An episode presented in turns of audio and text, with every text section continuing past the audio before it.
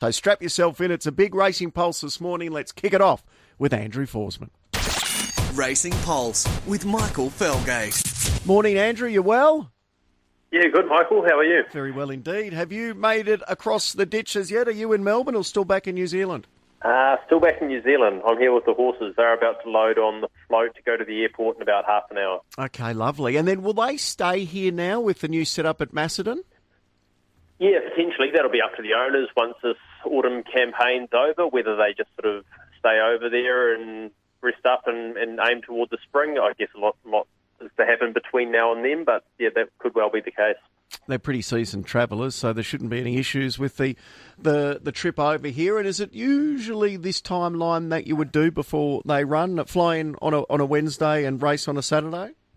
Yeah, we've normally done that before. Typically, we wouldn't do that uh, with a horse that hasn't travelled before, but yeah, they've all been through it, so they should be fine. Looking forward to seeing Aegon in the C.F. Orr Stakes. He certainly bounced back to his younger form during the Spring Carnival. Has he, has he spelled well and come back in good form? It hasn't been a big break, really. We saw him in December, so it's been a little mini break for him. Yeah, he's had a couple of little mini breaks. He had a, a freshen up when he got home from Melbourne, and then a little break after running at Trentham here. And um, no, he's, he's, quite a fit horse, but ha- has thrived for those little breaks that he's had, and I think he's forward enough. Do you think he might even have a little bit of residual fitness, which, with some of the stars that are resuming, give him an, an advantage on Saturday? Yeah, I think so, and, and hopefully that will help him. Um, yeah, there are a few that are coming off probably a genuine break and, and may improve with the run, whereas I don't think we'll be using fitness as an excuse. It looks like there's probably going to be good speed on Saturday as well, so he might be, we'll wait and see barrier draws today, able just to get that perfect run off the speed.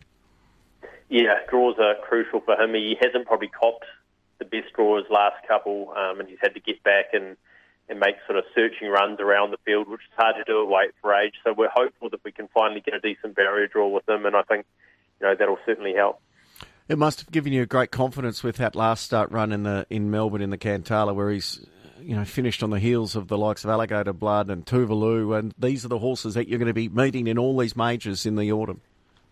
Yeah, absolutely. It was, you know, it was a good track that day, and and he, was really hitting peak form off the back of a strong win before that. And yeah, it's just a shame that again he didn't draw a barrier. He could have been a couple of spots closer and could potentially have finished closer, but no, was wrapped with the run. Only a length off those sort of horses in that company proved that he's right up to them at weight for age if things are run to suit.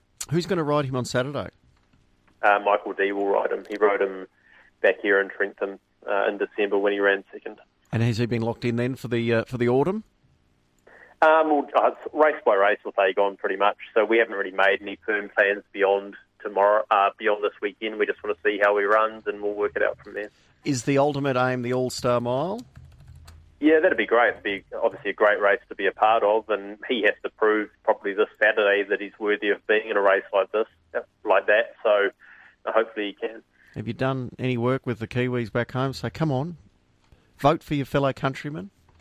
Yeah, we've, we've done a bit of scouting around, and we've had a, a bit of a hiccup with the the voting system. So I was wondering whether it's a bit of an Aussie arm, Oh, underarm really? tactic.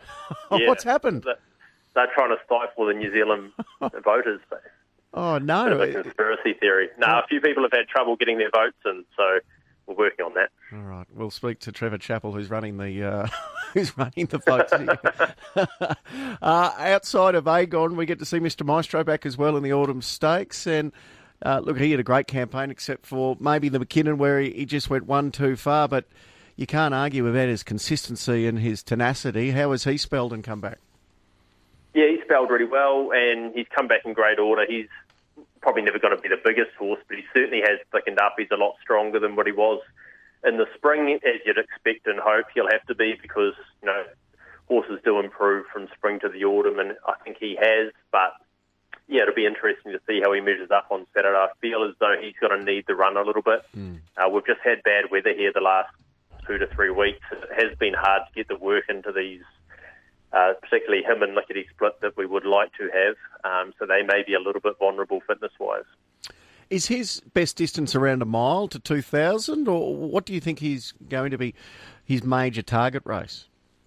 Yeah, it's hard to know. I think probably is around that mile to 2,000 metre range. Uh, and I guess that's why we're assuming over 14. If he can run very well uh, on Saturday, knowing that he's got good improvement, and he can put his hand up and say that he may be a Guineas contender, we'll go down that path. If he's just not quite sharp enough, um, then there's a good race for him in the autumn autumn classic. I think it's called the 1800 metre race, yep. uh, just beyond the Guineas. So that good suitable options for him anyway, and a lot will be determined by how he runs on Saturday. Would you have a throw at the stumps, a three-year-old in the Australian Cup? Um, something to consider. I guess you just have to assess the strength of the older horses going into it and and decide whether that's a good thing or not. I mean, we did roll the dice in the Mackinnon, but that was at the end of a long preparation, and in hindsight, probably not the right thing to do. But he didn't take any harm from it. Um, it was just too tough for him at the end of a long prep. And she's lickety split's going to enjoy firm uh, surfaces because it was the two heavy tracks that just thwarted her spring campaign. Yeah, it was, and, and hopefully the weather's settled. It looks as though it is at the moment in Melbourne, which would be great for her. And yeah, again, she um, she'll run on Saturday, and we haven't really picked out a path beyond this weekend for her. There's options probably in Sydney and in Melbourne mm. for her. Um, so we'll just have to see what, what comes of Saturday, really.